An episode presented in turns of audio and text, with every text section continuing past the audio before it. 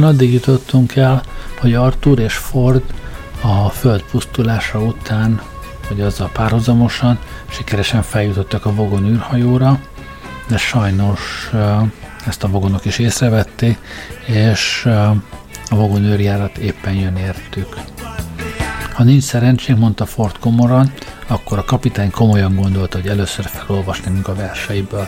Itt hagytuk abban múlt héten, innen folytatjuk ma. Vou bater, ali, vou bater, bater.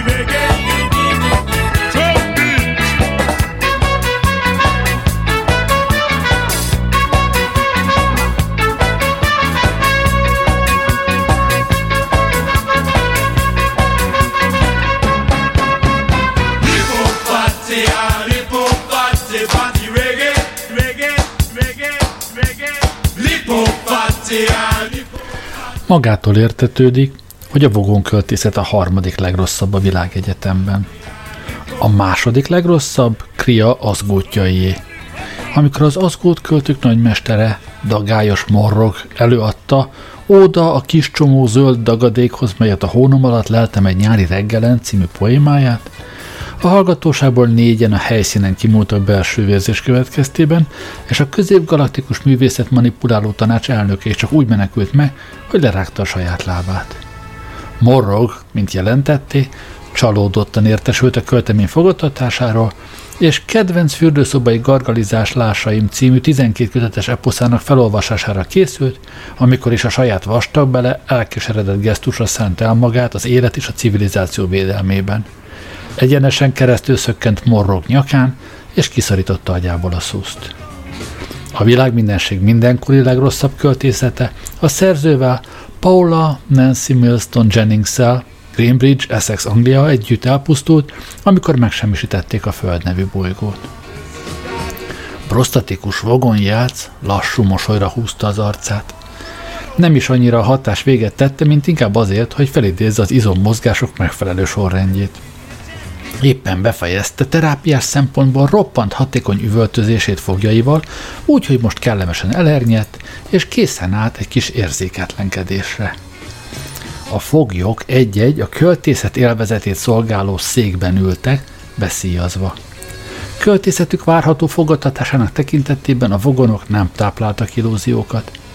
Valamikor régen a fejükbe vették, hogy kielégítően fejlett és művelt fajként ismertetik el magukat – Korai irodalmi erőfeszítéseiket is ennek jegyében fejtették ki.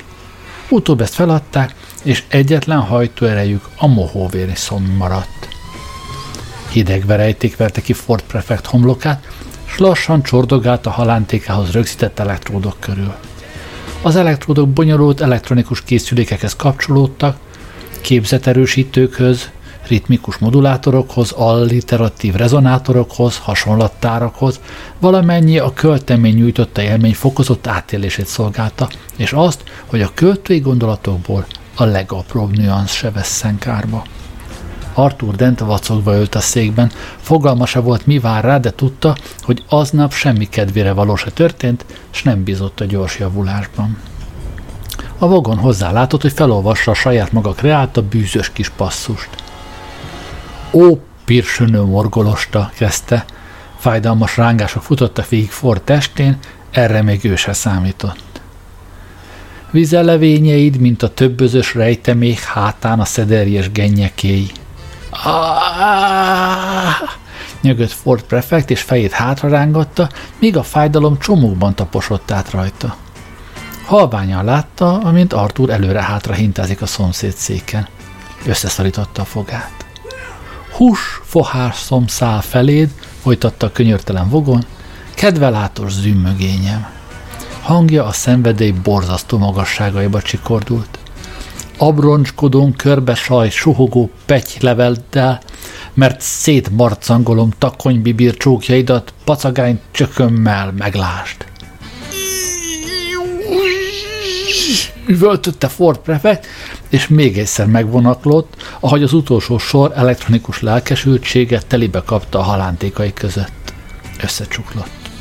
Arthur lezseren hátradőlt. És most földlakók, beregt a vogon, Nem tudta, hogy Ford prefekt tulajdonképpen a Betelgeuse környékéről származott, s fütyült volna rá, ha tudja. Egyszerű választási lehetőséggel ajándékozlak meg benneteket. Vagy elpusztultok az űr vákumjában, vagy rövid hatásszünet, vagy pedig megmondjátok, hogy tetszett a versem. Hátra vetette magát a hatalmas bőrszerű denevér formájú székben, és a fogjait figyelte. Megismételte a mosolyt. Ford hörögve kapkodott levegő után, végig görgette berosdásodott nyelvét száraz szájában, és felnyögött. Artur vidáman is szólt. Az igazat megvalva nekem tetszett. Ford leesett álla bámulta, ez a megközelítés föl sem erült benne. A vogon meglepődve húzta fel a szemöldökét, ezzel sikeresen eltakarta az orrát, ami önmagában is hasznos volt. Nagyszerűben rekte meg lehetős ámulatban. Hogy nem, mondta Artur, némely metafizikai szóképet igazán különösen hatásosnak találtam. Ford tovább bámulta Artur, s azon volt, hogy gondolatait egy totálisan új koncepció szolgálatába állítsa. Lehet, hogy innen is kiszemtelenkedik magukat. Folytas csak, bátorította a vogom. Ó, és a ritmikai eszközök is érdekesek, folytatta Artur, ahogy jól érzékelhetően ellenpontozzák a... Ö, és belezavarodott. Forda segítségére sietett és megkockáztatta. Ellenpontozzák a metaforák szürrealizmusát, melyek a... Ö, ő is elakadt, de Artur már újra felkészült, melyek a szerző könyörületes lelkéből fakadó humanitásra, vogonitásra, sziszegte Ford, vogonitásra, bocsánat, Artur kezdte biztos talajon érezni magát, vogonitásra alapozódna, és átszövik az egész vers struktúra gyökkét, itt sublimálva, ott transzcendentálisan, összességében pedig összhanga törekedve a másik alapvető kettősségével. Artur a diadalmas crescendo felé közeledett, míg az olvasó kifejező és életteli betekintést nyer a, a, a crescendo majdnem kudarcba fulladtán Ford megadta a kegyelemdöfést. Betekintést nyer a költemény mondani valójába, vágta ki. Aztán a szája sarkából odasúgta. Jól van, Artur, ez nagyszerű volt. A vogon szemügyre vette őket. Fajának megkeseredett lelke megrezzent egy pillanatra, de aztán másként döntött. Túl kevés, túl késő. Hangja most leginkább a nejlon harisnyát szaggató macskáira hasonlított. Tehát úgy vélitek, azért írok verseket, mert komisz, szívtelen, könyörtelen külső mélyén igazában arra vágyom, hogy szeressenek. Várt egy kicsit. Így van? Ford idegesen felnevetett. É, igen, akarom mondani, igen, ugye, mondta is. Végül is mindannyian lelkünk mélyén, hiszem, tudod, ő a vagon felállt. Teljes tévedés, mondta. Azért író, hogy komisz, könyörtelen, szívtelen külsőmet kellemes megkönnyebbüléshez juttassam. Egyébként mindenképpen kidobarlat titeket a hajóról. Őrség, vigyétek a foglyokat a hármas számú légzsiliphez, és hajítsátok ki. Micsoda? kiabált Ford. Tagba szakadt, fiatal vogonőr lépett mögéjük, és dagadt mancsaival kitépte őket a szíjak közül. Nem dobhattok minket az űrbe, kiabálta Ford. Könyvet akarunk írni. Az ellenállás értelmetlen, bömbölte a vogonőr. Ez volt az első kifejezés, melyet a vogonőrök testületében elsajátított. A kapitány szemtelen élvezettel figyelt őket egy darabig, majd hátat fordított. Artur vadó körülnézett. Nem akarok meghalni, kiáltotta. Még mindig fáj a fejem, nem akarok fejfájósan menni a mennyországba, utálatos lennék és nem élvezném. Az őr mindkettejüket erélyesen nyakon ragadta, és alázatosan meghajolva a kapitány háta felé letaszajtotta őket a parancsnoki hídról. Az acélajtó becsapódott, és a kapitány magára maradt. Halkan dudarászva mélázott, míg könnyedén pörgette verses füzette lapjait. Hm, mondta. Ellenpontozzák a metaforák szürrealizmusát. Gondolkodott egy pillanatig, majd komoran elvigyorodott. A halál jó nekik, mondta. A hosszú acélfolyosó visszhangzott a gumiszerű vogon hónajakba csippentett humanoidok erélytelen küzdködéseitől. Ez óriási, köpködte Artur. Erre szelte barom! A vogon nőr tovább rángatta őket. Ne aggódj, mondta Ford, mindjárt kigondolok valamit. Nem sok remény volt a hangjában. Az ellenállás értelmetlen, bömbölte az őr. Te csak nem mondj ilyeneket, makogott Ford. Hogy tartsam fenn pozitív szellemi hozzáállásomat, ha te ilyeneket beszélsz? Úristen, panaszkodott Artur, te beszélsz pozitív hozzáállásról, mikor a te világodat meg sem semmisítették ma? Reggel felébredtem, arra gondoltam, kellemes, könnyű napom lesz, olvasgatok, megfésülöm a kutyát. Még alig múlt négy, és már kifelé hajítanak egy idegen űrhajóról, hat fényévre a föld füstölgő maradékától. Hörgött és krákogott, ahogy a vogon őr szorított a fogáson. Jól van, jól van, mondta Ford, elég legyen a pánikból. Ki beszél itt pánikról, csattant fel Artur. Ez még csak a kulturális sok. Csak várj, míg beleélem magam a helyzetbe, és megtalálom a helyemet, majd akkor kezdem a pánikot. Artur, te hisztériázol, fogd be a szád. Ford elkeseredett erőfeszítést tett, hogy gondolkozzé, de az őr azonnal félbeszakította. Az ellenállás értelmetlen. És te is befoghatod a szádat, förmet rá Ford. Az ellenállás értelmetlen. Ugyan, maradj már, mondta Ford. Addig csavarta a fejét, míg egyenesen az őr arcába nézett. Átvillant a fején egy ötlet. Mondd csak, élvezed, amit csinálsz? kérdezte hirtelen. Az őr megtorpant, s lassanként szétolvadt arcán a végtelen butaság kifejezése. Élvezni? zúgta. Hogy érted ezt? Úgy értem, mondta Ford, hogy teljes, kielégítő életet biztosít-e? Csörtet, üvöltöző, kihajtod az embereket az űrhajóból.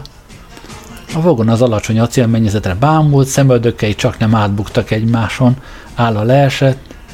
Hát, mondta, az időbeosztás jó. Jónak is kell lennie, helyeselt Ford. Arthur Ford felé csavarta a fejét. Ford, mit művelsz, suttog támulta.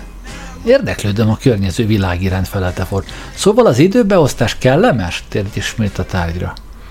A vogon lebámult rá, miközben lustán küzdöttek a gondolatai a ködös mélységben. Elgen mondta, hogy szóba hoztad, maguk a feladatok elég utálatosak. Kivéve, megint gondolkodott, tehát a plafonra kellett merednie, kivéve némi kiabálást, amit élvezek. Teletöltötte a tüdejét, és bömbölni kezdett. Az ellenállás? Hogy ne igen, szakította félbe, félbe Ford sietve. Kitűnően csinálod, tudjuk. Ha azonban többnyire utálatos, mondta lassan, hogy minden egyes szó célba érhessen. Akkor miért csinálod? Miért? A lányok miatt? A zsozsóért? Mert férfias? Vagy úgy véled érdekes kihívást jelent, ha ki kell egyeztened a feladattal járó lélektelen unalommal? Arthur zavarodottan kapkodta ide-oda a fejét köztük. Ö, mondta az őr, ö, nem tudom. Azt hiszem, én csak, csak csinálom. A nénikem azt mondta, hogy az űrhajó szolgálat az jó karrier egy fiatal vogonna. Tudjátok, az egyenruha, a mélyen csüggő kábítópisztolytáska, a lélektelen unalom, Látod, Arthur, szólt oda Ford, s hangján érződött, hogy érvelése végső következtetéséhez ért. És még te beszélsz problémákról. Jogosan vélte Arthur. A szülő bolygóját ért kellemetlenségen túl a vogonőr már félig megfojtotta, és különben se tetszett neki túlzottan a gondolat, hogy kivágják az űrbe. Próbáld beleélni magad az ő problémájában, ógatta for. Nézd a szegény fickut, másból sem áll az élete, mint csörtetésből, emberek űrbehajigálásából. És üvöltözésből tette hozzá az őr. És üvöltözésből, hogy nem mondta Ford, miközben barátságos leereszkedéssel megveregette a nyakát szorongató dagat mancsot. És még csak nem is tudja, miért csinálja. Arthur elismerte, hogy ez nagyon szomorú. Pici, erőtlen gesztussal jelezte egyetértését, a beszédhez nem volt elég levegője. A zavarodottság mély morajlása hallatszott az őr felől. Hát, ha így teszitek fel a kérdést, akkor azt hiszem, okos ifjú bátorította For. Jó van, no, a moraj folytatódott. Nos, mi más tehetné? Egyszerű, mondta Ford ragyogva, de lassan. Hagyd abba az egészet. Mondd meg neki, folytatta, hogy nem csinálod tovább. Úgy érezte, hozzá kellene tennie valamit, egyelőre azonban úgy látszott, az őr elméjét az is lekötti, hogy az eddigieket megemészze. Ö, mondta az őr, Ö, ez nem hangzik valami jól. Ford érezte, hogy az alkalom kisítlik a kezéből. Na várj egy kicsit, mondta, ez még csak a kezdet, látod, ennél sokkal többről van szó, tudod? Ám az őr új fogást vett, és folytatta feladat elvégzését, azaz tovább rángatta fogjait a zsilip felé. Szemmel láthatólag elérzékenyült. Nem, azt hiszem, ha nektek mindegy, mondta, akkor mégis inkább belöklek titeket ebbe a zsilibbe, aztán megyek és a többi kiabálni valómat elintézem. Ford számára egyáltalán nem volt mindegy. Ugyan már, figyelj csak, mondta kevésbé vidáman, kevésbé lassan. Mm, mondta Artur, alig ügyelve a hangsúlyokra. Nehogy már is felad, makacskodott Ford. Még nem beszéltünk a zenéről, meg a művészetekről, meg egy csomó másról sem. Ah! Az ellenállás értelmetlen bömbölt az őr, aztán hozzátette. Tudjátok, ha kitartó vagyok, előbb-utóbb akár üvöltörzsőrmesternek is kinevezhetne. És hát nem nagyon keresnek olyan altiszteket, akik nem üvöltöznek és nem taszigálják a népeket, úgyhogy inkább maradok annál, amihez értek. Elértek a zsiriphez. Az erős, súlyos acéllemmezzel fedett nyíláshoz, melyet a hajó belső borításába vágtak. Az őr bekapcsolt valamit, és a nyílás feltárult. Azért köszönöm, hogy érdeklődtetek irántam, mondta az őr, viszlát. Berepítette Fordot és Arturt a nyílás mögött a kis kamrába, Artur levegő után kapkodva hevert a padlón. Ford az ajtóhoz mászott, és vállát a becsukódó ajtónak vetette, eredménytelenül. Na hát figyelj, üvöltött az őrnek, egy egész ismeretlen világ vár rád. Mit szólsz például ehhez? Kétségbe esetten kapaszkodott az egyetlen pici kultúra darabkába, ami eszébe jutott, Beethoven 5. szimfóniájának első taktusaiba. Da-da-da-dum. Semmit se kavar ez fel benned? Nem, mondta az őr, egyáltalán nem, de majd megemlítem a nénikémnek. Ha mondott is még valamit, már nem hallatszott. A zsilip légmentesen bezáródott, s a motor halk zúgásán kívül semmi se szűrődött át hozzájuk. Csillogóra polírozott, hat négyzetméteres henger alakú kamrában voltak. Ford lihegve körülnézett. Okos kölyöknek tartottam, mondta, és hátát a fal görbületének vetette. Arthur még mindig ott feküdt a padló hajlatában, ahova az őrlökte. Nem nézett fel, csak feküdt és lihegett. Csapdába estünk, nem? De igen, csapdába estünk, mondta Ford. Nem sikerült kieszelned semmit, mintha azt ígérted volna, hogy kigondolsz valamit. Lehet, hogy kigondoltál valamit, csak én nem vettem észre. Hát persze, hogy kigondoltam valamit, lihegte Ford. Arthur várakozás teljesen felpillantott. Sajnos, folytatta Ford, amit kigondoltam, az többé-kevésbé feltételezi, hogy a vasajtó túlsó oldalán vagyunk. Ford belerugott az ajtóba, amin most hajtották őket keresztül. Azért jó ötlet volt, nem? Dehogy nem, pompás. Mi volt az? Ezért még nem értem rá, hogy kidolgozzam a részleteket. Most már ugye nem is érdemes. Akkor ö, most mi lesz? kérdezte Artur. Nos, ez a zsilipajtó itt előttünk néhány pillanat múlva automatikusan kinyílik, mi nyilván kilökődünk a világűrbe és megfulladunk. Ha jól tele szívod a tüdődet, akár 30 másodpercig is húzhatod az űrben, mondta Ford. Kezeit a háta mögé dugta, és felhúzta szemöldökét, és egy ősi, betelgűzi harci himnuszt kezdett dúdolni. Artur szemében hirtelen nagyon idegennek tűnt. Hát ez az, mondta Artur, meg fogunk halni. Igen, mondta Ford. Azaz nem, vár csak egy cseppet. Keresztül betörött a kamrán valamiért, ami Artur látószögén kívül volt. Mi ez a kapcsoló? kiáltotta. Micsoda, hol? kiáltotta Artur, és megperdült. Á, csak vicceltem, mondta Ford. Tényleg mindjárt meghalunk. Megint nekivetette hátát a falnak, és tovább dúdolt. Tudod, mondta Artur, valahányszor vogon légzsilipekbe zárnak a betelgőzről származó pasasokkal, hogy kilökjenek a világűrbe, hogy megfulladjunk, nagyon szeretném, ha figyeltem volna arra, amit anyám mondott, amikor kicsi voltam. Miért? Mit mondott? Nem tudom, nem figyeltem. Aha, Ford tovább dúdolt. Rémes gondolta Artur. Oda lett azon oszlopa, oda lett a hamburger, semmi más nem maradt, csak ér, és az a két szó, hogy jobbára ártalmatlan. Még egy másodperc, és csak a jobbára ártalmatlan marad. Pedig még tegnap is úgy tűnt, hogy simán forog a világ. Felberegett egy motor, a távozó levegő halk szüsszenése fülsiketítő robbanját duzzat, ahogy a külső zsilipkapu kitárult az üres feketeségre, melyet lehetetlenül ragyogó fénypontok tarkítottak. Ford és Arthur kiröpültek, mint a játékpust dugója. The We must.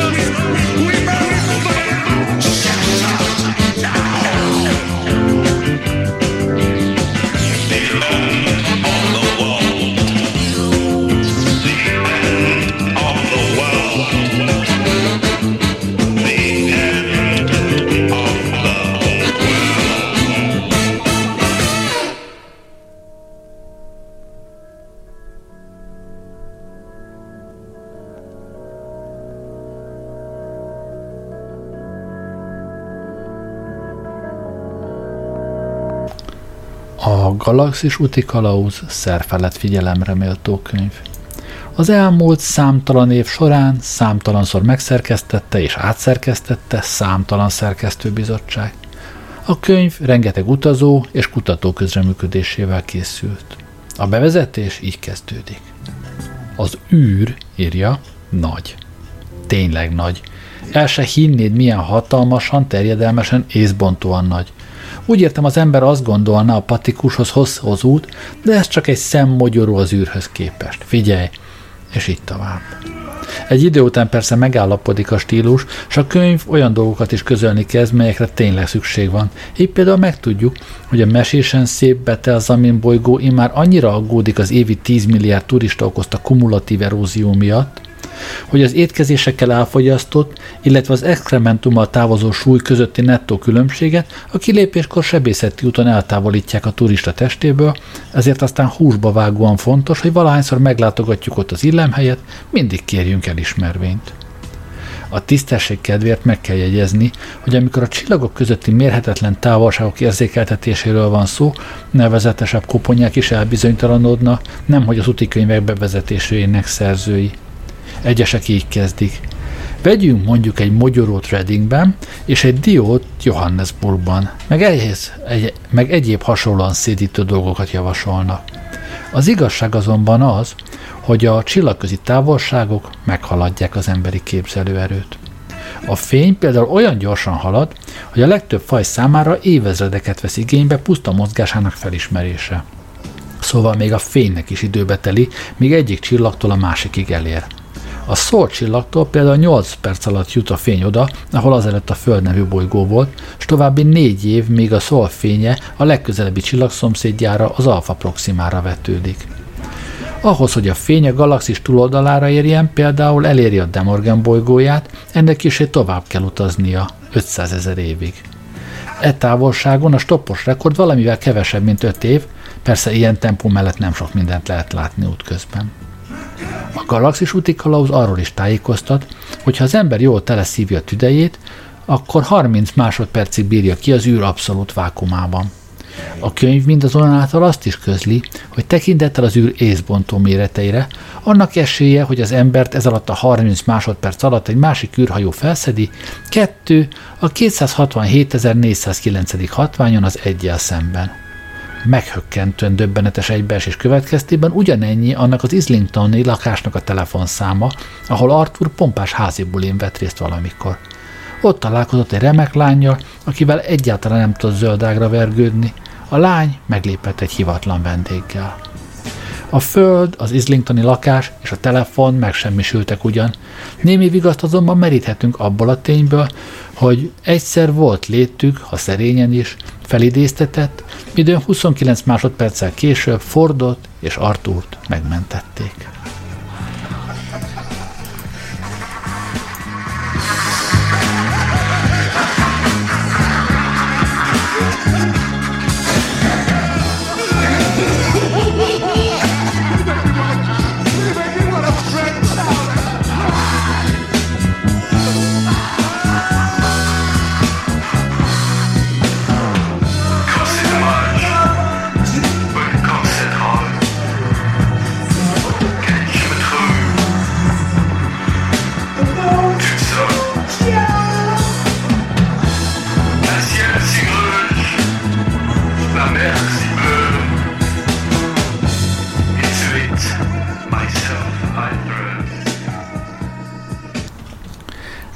Számítógép riadtan csörgött magában, amint érzékelte, hogy az egyik zsilip minden látható ok nélkül kinyílik és becsukódik.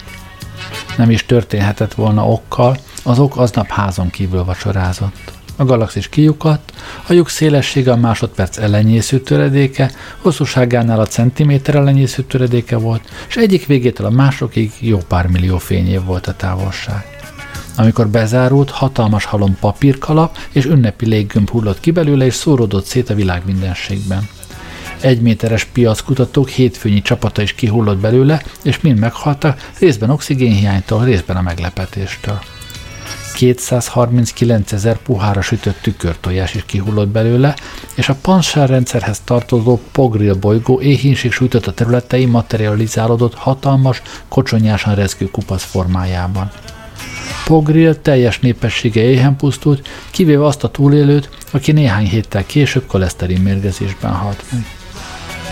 A Euclid delta aránya a lehető legvalószínűtlenebb módon verődött oda-vissza a térben, közben súlyosan roncsolt egy véletlenszerűen összeverődött atomcsoportocskát, mely a múlt mély sötétjében sodródott az űr steril ürességén át. A roncsolás következtében az atomok a lehető legszokatlanabbul valószínűtlen módon kapcsolódtak össze, a létrejött egységek egy-kettőre megtanulták, hogyan másolják le önmagukat, éppen ez volt bennük oly rendkívüli. És súlyos bajok okozóivá váltak minden bolygón, ahová elsodródta, így keletkezett az élet a világegyetemben. Az események öt vad örvények kavargóan viharzott át az észszerűtlenségen, és felbefögött egy járdát. Ott feküdt rajta Ford Prefect és Arthur Dent, mind a ketten tikácsoltak, mint a félig megfulladt halak. Na ugye, Ford Prefect levegő után kapkodott, és négy kézláb mászva tapogatózott a járda után, mely az ismeretlenség harmadik kiterjedésén szágódott keresztül. Megígértem, hogy kigondolok valamit, hogy nem, mondta Artur, hogy ne. Nagyszerű ötlet volt tőlem, kérkedett Ford, hogy találjak egy erre járó űrhajót, és megmentessen vele mindkettőnket. A valódi mindenség émelyítően elhajlott alóluk. Számos utánzat szállongott a nyomában, sorjában, mint a hegyi kecskék. Az idő kivirágzott, az anyag összezsugorodott, a legmagasabb prímszám halkan kifejlődött az egyik zugban, és mindörökre elrejtőzött. Ugyan hagyd már, mondta Artur, csillaggászati nagyságú valószínűtlenség szólt az ötleted ellen. Ne szóld le, bevált. Miféle hajón vagyunk, kérdezte Artur, miközben az örökké valóság verme ásított alattuk. Nem tudom, felelte Ford, még nem nyitottam ki a szememet. Még én sem, mondta Artur. A világ mindenség felpattant, megdermet, megborzongott, és szétfröccsen néhány váratlan irányba. Kinyitották a szemüket, és meglehetős döbbenettel néztek körül. De magas ég kiáltott Artur, ez pont olyan, mint a parti strand Southend-nél. Igazán megnyugtattál, mondta Ford. Miért? Már azt hittem, megbolondultam. Lehet, hogy megbolondultál, lehet, hogy csak képzeled, hogy mondtam. Ford ezen eltöprengett. Hát akkor mondtad, vagy sem? kérdezte. Azt hiszem mondtam, felelte Artur. Lehet, hogy mindketten megbolondultunk. Persze, vélekedett Artur. Ha mindent egybevettünk, meg kellett bolondulnunk, ha azt higgyük, ez itt Southend. Azt hiszed, hogy ez itt Southend? Hát persze. Én is. Akkor mindketten megbolondultunk. Szép napunk van hozzá, közölte egy arra járó őrült. Ki volt ez? kérdezte Artur. Kire gondolsz, az ötfejű pasosra, azzal a sors heringet termő bodzabokorra? Igen. Nem tudom, akárki.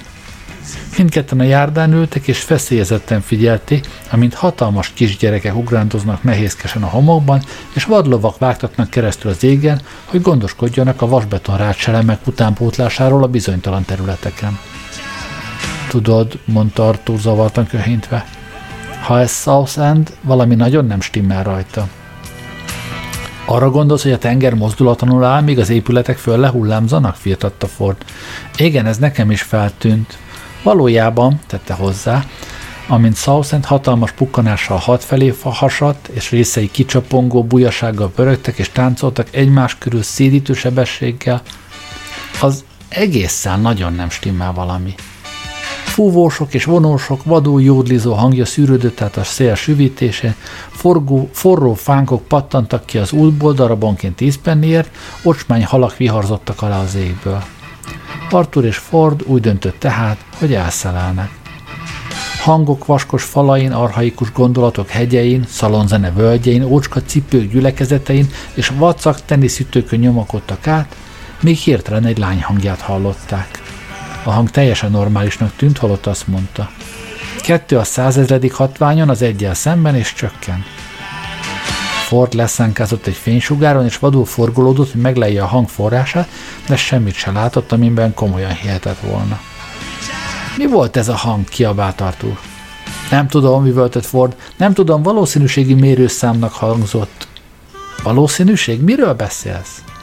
Valószínűség. Olyasmi tudod, mint a 2 az 1-hez, 3 az 1-hez, 5 a 4 szemben. Azt mondta, hogy 2 a 100 hatványon az 1 szemben. Ez ugyebár eléggé nagy valószínűtlenséget jelent. Fejük felett figyelmeztetés nélkül felborult egy kád, benne egy millió gallon puding. Mit jelentsen ez, kiáltott Artur. Mi a puding? Nem, a valószínűtlenség mérőszáma.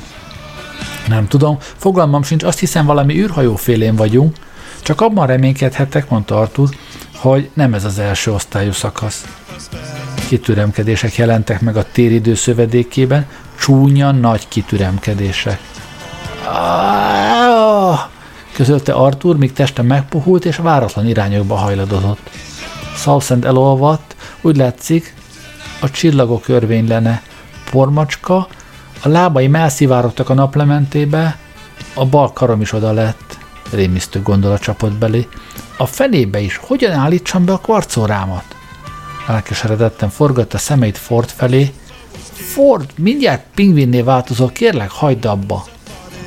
Ismét megszólalt a hang. Kettő a 75 ezredik hatványon az egyel szemben, és csökken. Ford dühötten körbetötyögött a medencéjében. Hé, hey, kicsoda vagy, hápogta, hol vagy? Mi történik itt, és hogy lehet megállítani? Kérem, lazítsanak, mondta a hang kedvesen, mintha csak a stewardess nyugtatná az utasokat a repülőgépen, melynek csak egy szárnya maradt, és két motorja közül az egyik lángol. Nyugodjanak meg, teljes biztonságban vannak. Nem ez a lényeg, háborgott Ford. A lényeg az, hogy én teljes biztonságban pingvinné változtam, a kollégámnak pedig mindjárt elfogynak a végtagjai. Minden oké, már visszakaptam őket, mondta Artur. Kettő az ötven ezredik hatvanyon az egyel szemben, és csökken, mondta a hang. Az igazat megvalva tűnődött Artur, kicsit hosszabbak, mint amilyennek szeretem őket, de nem gondolod, rikotott Ford szárnyaló dühében, hogy némi magyarázat azért el kellene? A hang megköszörülte a torkát, óriási pilótakex vánszorgott a messzeségbe. Isten hozta önöket, mondta a hang, az aranyszívűr hajón. A hang folytatta. Kérem, ne rémüljenek meg attól, amit maguk körül látnak vagy hallanak. Elkerülhetetlen, hogy bizonyos kellemetlen kezdeti tüneteket érezzenek, mivel az a valószínűtlenségi szint, amelyen megmentettük önöket a biztos haláltól, igen magas volt. Kettő a 260 ezredik hatványon az egyel szemben talán még magasabb. Jelenleg a hajó valószínűtlenségi állapotának szintje 2 a 25 ezredik hatványon az egyel szemben csökkenő.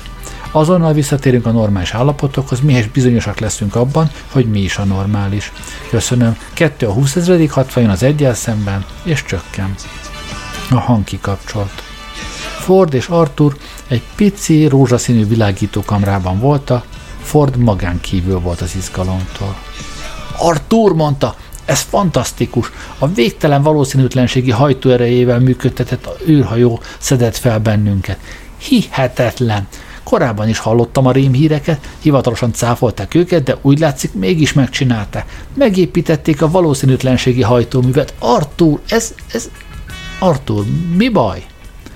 Arthur teljes testével a kabin ajtajának feszült, igyekezett szorosan bezárni, de az ajtó rosszul illeszkedett, vékony szőrös kezecskék nyomakodtak keresztül a résen, ujjai tintafoltosak voltak, vékony hangocskák csattogtak bolommódra. Arthur felnézett. Ford, mondta, végtelen sok majom van odakint, és meg akarják beszélni velünk azt a Hamlet szövegkönyvet, amit kidolgoztak.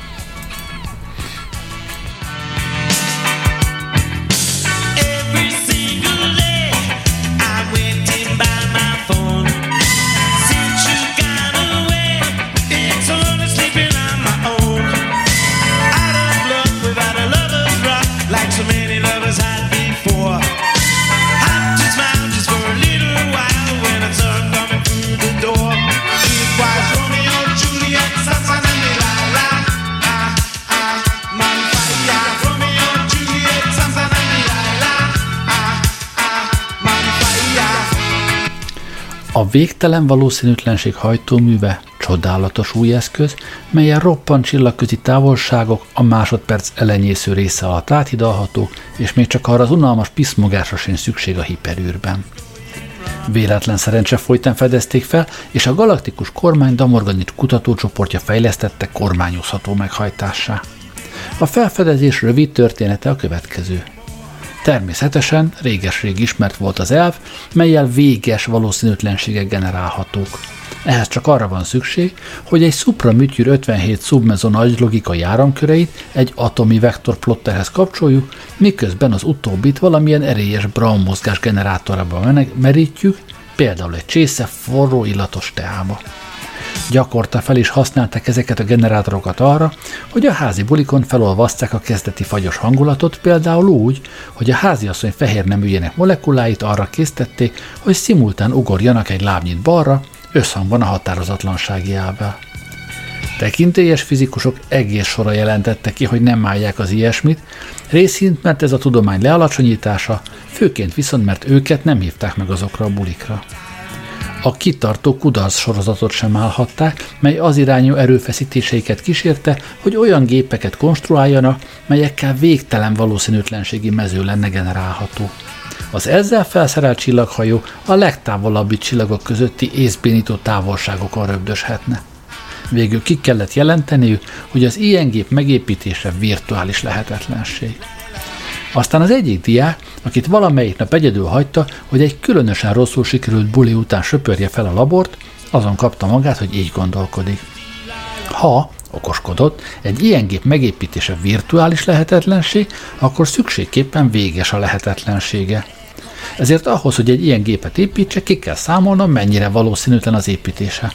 Ezt a számot be kell táplálnom a véges valószínűtlenségi generátorba, friss csészen nagyon forró teát kell töltenem neki, és be is kapcsolhatom. Meg is tette, és meglepődve észlelte, hogy sikerült a semmiből megcsinálnia a hőnáhított és rég keresett végtelen valószínűtlenséggenerátort. Még jobban meglepődött, amikor közvetlenül azután, hogy a Galaktikus Intézet nekiítélte a rendkívüli okosság díját, tekintélyes fizikusokból összeverődött dühöngő csücselék meglincselte, mert rájötte, hogy legkevésbé az okos Mikulásokat állhatják.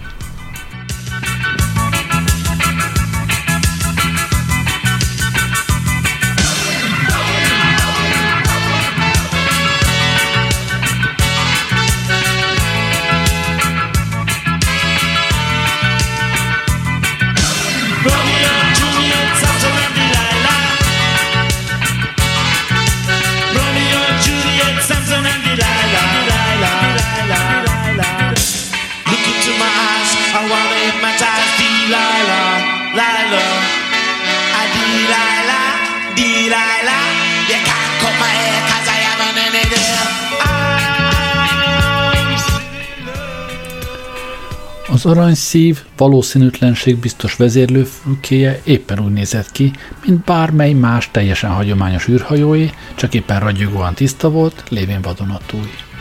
A műszerfal előtti székek némelyikéről még lesevették a műanyaghúzatot. A kabin majdnem mindenütt fehér volt, négyszögletes és akkora, mint egy kisebb étterem. Valójában nem is volt teljesen négyszögletes, a két hosszú fal enyhe párhuzamos ívben elhajlott, a kabin összes sarka és szöglete izgalmasan erőteljes alakokat körvonalazott. Az igazsághoz tartozik, hogy sokkal egyszerűbb és kézenfekvőbb lett volna, ha teljesen közönséges, háromdimenziós szögletes kabint építene, viszont akkor oda lett volna a tervező köröme. A kabin minden esetre izgatóan célszerűnek látszott, a videóernyőkkel a műszerek körül, a, műszer, a vezélőrendszer paneljaival a homorú falon és a domború falba illesztett hosszú számítógéppultokkal. Az egyik sarokban, magába roskadva üldögélt egy robot, csillogó-villogó acélfejét, csillogó-villogó acéltérdei közé lógatva. Ez is eléggé új volt, de dacára gyönyörű konstrukciójának és csillogásának olyan benyomás keltett, mintha többi kevésbé humanoid testrészei nem tartoznának igazán össze. Persze teljesen összetartozta, de volt valami a robot testtartásában, ami azt sugalta, hogy összébb is tartozhatnának. Zafot Bibelbrox idegesen járkált fel és alá a kabinban, kezeit időnként végigfuttatta a különféle csillogó műszereken, és izgatottan vihogott. Trillian egy rakás műszer fölött görnyett és jelzéseiket figyelte. A hajó fedélzeti hírközlő rendszere mindenhová eljuttatta a hangját. Öt az egyhez, csökkenő, négy az egyhez, csökkenő, három az egyhez, kettő, egy. Valószínűségi faktor egy az egyhez, normális állapot. Ismétlem, normális állapot. Trillian kikapcsolta a mikrofonját, aztán elmosolyodott, visszakapcsolta és beleszólt. Ha tehát még mindig van valami, amivel nem tudnak megbirkózni, az az önök magánügye. Kérem várjanak nyugodtan, hamarosan önökért küldünk. Szafod bosszusan kitört. Trillian, kik ezek? Trillian szembefordult vele és vállat vont. Csak két pasas, akiket mintha puszta űrből szedtünk volna fel. Felelte. CZ9 plurális Z alfa szekció. Igen, hogy ne nagyon kedves gondolat volt Trillian, sopánkodott Zafod. Mégis biztos vagy benne, hogy bölcsen cselekedtél az adott körülmények között? Úgy értem, itt menekülünk, meg minden, mostanra már biztos nyakunkon a fél galaktikus rendőrség, erre megállunk, hogy felszedjünk holmi stopposokat. Jó, 10 pontból 10 a tiéd a gesztusért, viszont néhány millió pont levonás jár a józanész hiányáért. Bosszusan dobott ujjaival a vezérlőpulton. Trillian nyugodtan odáptolta a kezét, még mielőtt Zafford megérintett volna valami igazán fontosat. Bármilyen tulajdonságokat vonultatott is fel Zafford, lendületességet, virtuskodást, önhitséget, műszaki szempontból tehetségtelen volt. Képes volt arra, hogy kiszámíthatatlan taglejtésével bármikor felrobbantsa a hajót. Trillian mindinkább gyanította, hogy Zafod élete azért olyan vad és sikeres, mert bármit tett is, soha semminek nem értette a valódi jelentőségét. Zafod magyarázta türelmesen. Védtelenül lebegtek a nyílt űrben, nem kívántad volna, hogy meghalljanak, ugye? Hát izé, talán nem, nem mint olyant, de azért nem mint olyant, nem a halálukat, mint olyant, hanem Trillian félrehajtotta a fejét. Hanem például felszedhette volna őket valaki más, kicsit később. Egy másodperccel később mindketten halottak lettek volna. Na ugye, ha tehát vettél volna magadnak annyi fáradtságot, hogy jobban meggondold, akkor a probléma meg is oldódott volna magától. Boldog lennél, ha hagytad volna meghalni őket? Hát nem éppen boldog, mint olyan, de egyébként mindegy. Trillian visszafordult a műszerekhez, nem én szedtem fel őket. Mit akarsz ezzel? Hát ki? A hajó. He? A hajó magától. He? Valószínűtlenségi üzemmódban. Tehát ez hihetetlen. Ó, nem, Zafot. Csupán nagyon-nagyon valószínűtlen. Ö, igen. Figyelj, Trillian megveregette Zafot karját. Ne aggódj az idegenek miatt. Csak két fickó, azt hiszem. Leküldöm értük a robotot. Hey, Marvin! A robot feje a sarokban hirtelen felemelkedett, aztán alig észrevehető himbálódzásba fogott. Marvin oly keservesen tápászkodott fel, mintha öt fonttal nehezebb lenne a saját súlyánál. Külső szemlélő számára heroikusnak tűnő erőfeszítéssel átvonszolta magát a szobán. Megállt Trillian előtt, és keresztül nézett a lány bal vállán. Azt hiszem, tudnotok kell, hogy nagyon lehangolt vagyok, mondta. Hangja halk volt és reményvesztett. Uram Isten nyögött fel Zafod, és egy székbe csuklott. Nos, mondta Trillian vidám és együttérző hangon, most legalább elfoglalhatod valamivel az agyadat. Reménytelen, dünnyögte Marvin, kivételesen nagy agyam van. Marvin, figyelmeztette Trillian. Jó van, na, mondta Marvin, mit kell tennem? Menj a kettes számú bejárati zsiliphez, és holt ide a két idegent, felügyelet alatt. Marvin egy mikroszekundumnyi késlekedéssel a hangszín és hanglejtés finoman mérlegelt mikromodulációjával, tehát annélkül, hogy a sértődésre konkrét alapot szolgáltatott volna, mélységes megvetéssel, megvetését és borzadáját fedezte ki minden iránt, ami emberi. Ennyi az egész? Igen, mondta Trillian határozottan. Nem lesz sok örömöm benne, mondta Marvin. Zafot felpattant a székéből. Nem azt kérték tőled, hogy élvezd, ordította, csak azt, hogy csináld meg, világos? Jó. Marvin hangja kongott, mint hatalmas repet harang. Jó, megcsinálom. Pompás csattan Zafot hangja. Remek, köszönjük. Marvin megfordult, és ráemelte csúcsára fordított háromszög alakú vörös szemeit. Egyáltalán nem keserítelek el titeket, ugye? kérdezte Tompám. Ó, dehogy Marvin, trillázott Trillian. Minden rendben. Nem szeretném, ha azt kellene hinnem, hogy elkeserítelek benneteket. Sose aggódj emiatt, folytatódott a Trilla, csak viselkedj természetesen, úgy, ahogy jól esik, és minden rendben lesz. Biztos vagy benne, hogy semmi baj? ellenőrizte Marvin. Hát persze, Marvin, duruzsolt a Trillian. Minden rendben, igazán? Hozzátartozik az élethez. Marvin elektronikus pillantást lövelt felé. Még hogy az élet, mondta. Ne is beszélj nekem az életről. Reménytelenül sarkon fordult és kivonszolta magát a kabinból. Az ajtó elégedett hűmögést hallatott és becsukódott mögötte. Nem hiszem, hogy sokáig elviselem még ezt a robotot, Zafod. Borogta Trillian.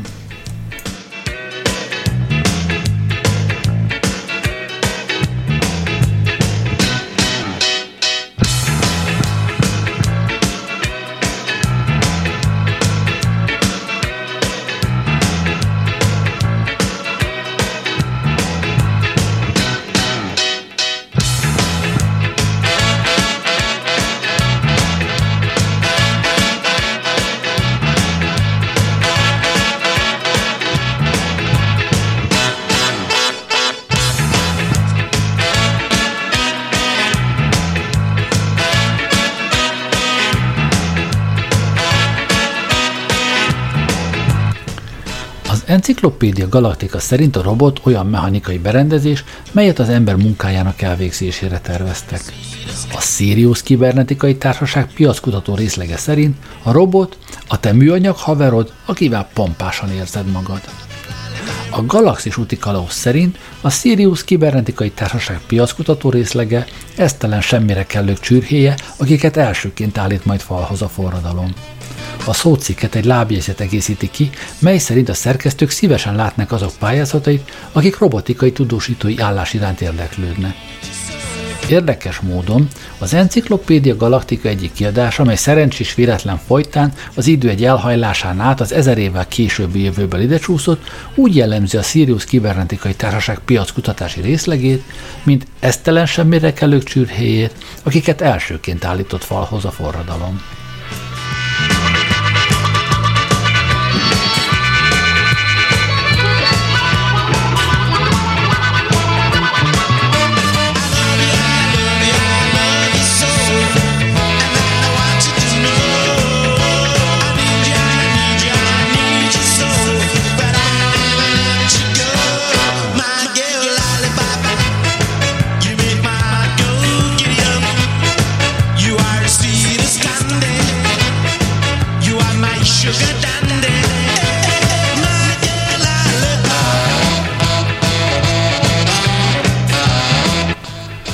Rózsaszín kamra utolsót pislogott, a majmok egy megértőbb dimenzióba távoztak.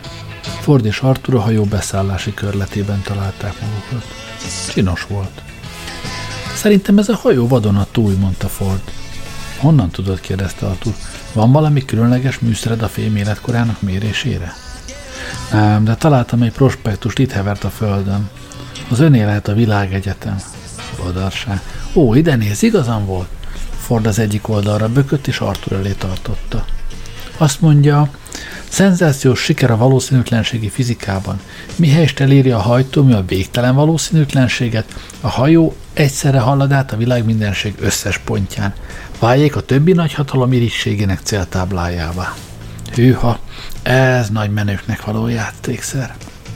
Ford izgatottan böngészte végig a technikai paramétereket, időnként elakadt a lélegzete a megdöbbenéstől.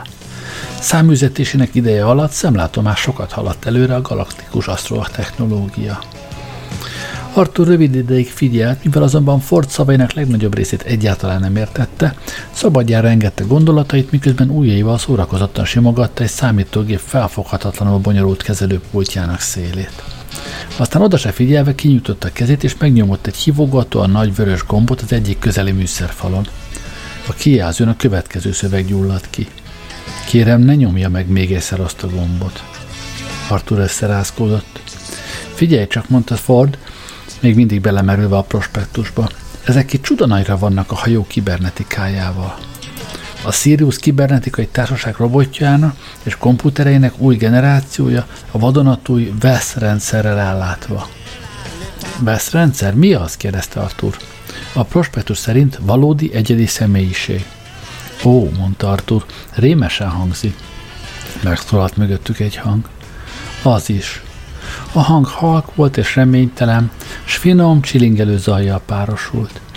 Hátrafordulta, síralmas acélembert láttak, amint görnyetten ásorog az ajtóban. Micsoda? kérdezti. Rémes, folytatta Marvin. Az egész, ahogy van. Abszolút rémes. Jobb, ha nem is beszéltek róla. Nézzétek ezt az ajtót, mondta, és belépett rajta. Irónia áramkörei átvették a hangmodulátorok vezérlését, ahogy a prospektus moderát utánozta. Egy csillaghajó összes ajtója vidám és napsütötte természettel van megáldva. Örömükre szolgál, ha kinyílhatnak önne, és megelégedésükre, ha jól végzett munkatudatával becsukódhatna. Ahogy az ajtó becsukódott mögötte, csak ugyan elégedett sóhajt hallatott. Hmm, mondta. Marvin hideg gyűlölettel szemlélte az ajtót, miközben logikai áramkörei ondorodva karattyolta, és azzal a lehetőséggel játszottak, hogy fizikai eszközökhöz folyamodnak vele szemben. Más áramkörök is beleszólta, minek vesződni vele, mi értelme, semmi sem éri meg, hogy odafigyeljünk rá. További áramkörök azzal szórakozta, hogy az ajtónak és a humanoidok ajsejtjének a molekuláris összetételét elemezték. A sikerre való tekintettel mindjárt a hidrogén emisszió szintjét is megmérték az űr környező parszekjében, aztán unottan kikapcsolta. Síró görcs rázta meg a robot testét, ahogy visszafordult. Gyertek, hüppögte. Azt a parancsot kaptam, hogy kísérjelek fel benneteket a parancsnoki hídra. Itt vagyok én egy akkora adja, mint egy egész planéta, és a dolgom az, hogy felkísérjelek benneteket a hídra. Ez aztán az önmegvalósítás. Sarkon fordult, és elindult a gyűlölt ajtó felé. Ö, izé, bocsánat, mondta Ford, és követte Marvin. Melyik kormányi ez a hajó? Marvin oda se figyelt. Csak figyeljétek ezt az ajtót, mormogta. Mindjárt megint kinyílik. Érzem azt a tűrhetetlen önelégültséget, ami hirtelen körülveszi. Az ajtó hálás kis vinnyogással kinyílt, és Marvin keresztül csörtített rajta. Gyertek, mondta. A másik kettő sietve követte, és az ajtó elégedett kis kattogásokkal és berregésekkel becsukódott. Ó, köszönjük nektek, köszönjük a Sirius Kibernetikai Társaság piackutatási részlegének. Marvin vigasztalanul voncolta magát a csillogón elébük táruló ívelt folyosón. Építsünk robotot valódi személyiséggel, mondták. És ki is próbálták rajtam. Személyiség prototípus vagyok. Látszik, nem? Ford és Arthur zavart kis tiltakozásokat morogta. Gyűlölöm azt az ajtót, mondta Marvin. Remélem nem hangollak le titeket, ugye? Melyik kormányé? kérdezte Ford ismét. Egyik késem vetette a robot, ellopták. Ellopták? Ellopták? csúfolódott Marvin. Kicsoda? kérdezte Ford. Zafot Brooks. Valami egészen különös történt Ford arcával. A sok és a megdöbbenés legalább öt különálló és különböző kifejezése halmozódott fel rajta kibogozhatatlan összevisszaságban. Bal lába, melyet éppen lépésre emelt, alig talált vissza a földre. A robotra bámult, míg rángatozó izmai igyekeztek összegabajodni. Szafod Bible Brooks? kérdezte el halóan. Bocsánat, rosszat szóltam, kérdezte Marvin, és tovább bonszolta magát. Bocsánat, hogy lélegzem, pedig nem is lélegzem, azt sem tudom, miért kellett ezt mondanom. Te jó Isten, milyen deprimált vagyok. Itt egy újabb önelégült ajtó. Élet, nehogy nekem az életről beszéljetek. A kutya sem említette, morogta Arthur ingerülten. Ford, jól vagy? Ford rámerett. Azt mondta ez a robot, hogy Zafot Brooks. És itt van vége a mai epizódnak jövő héten tovább folytatjuk. Köszönöm, hogy velem voltatok ma este. Jó éjszakát kívánok, Gerlei Rádiónak.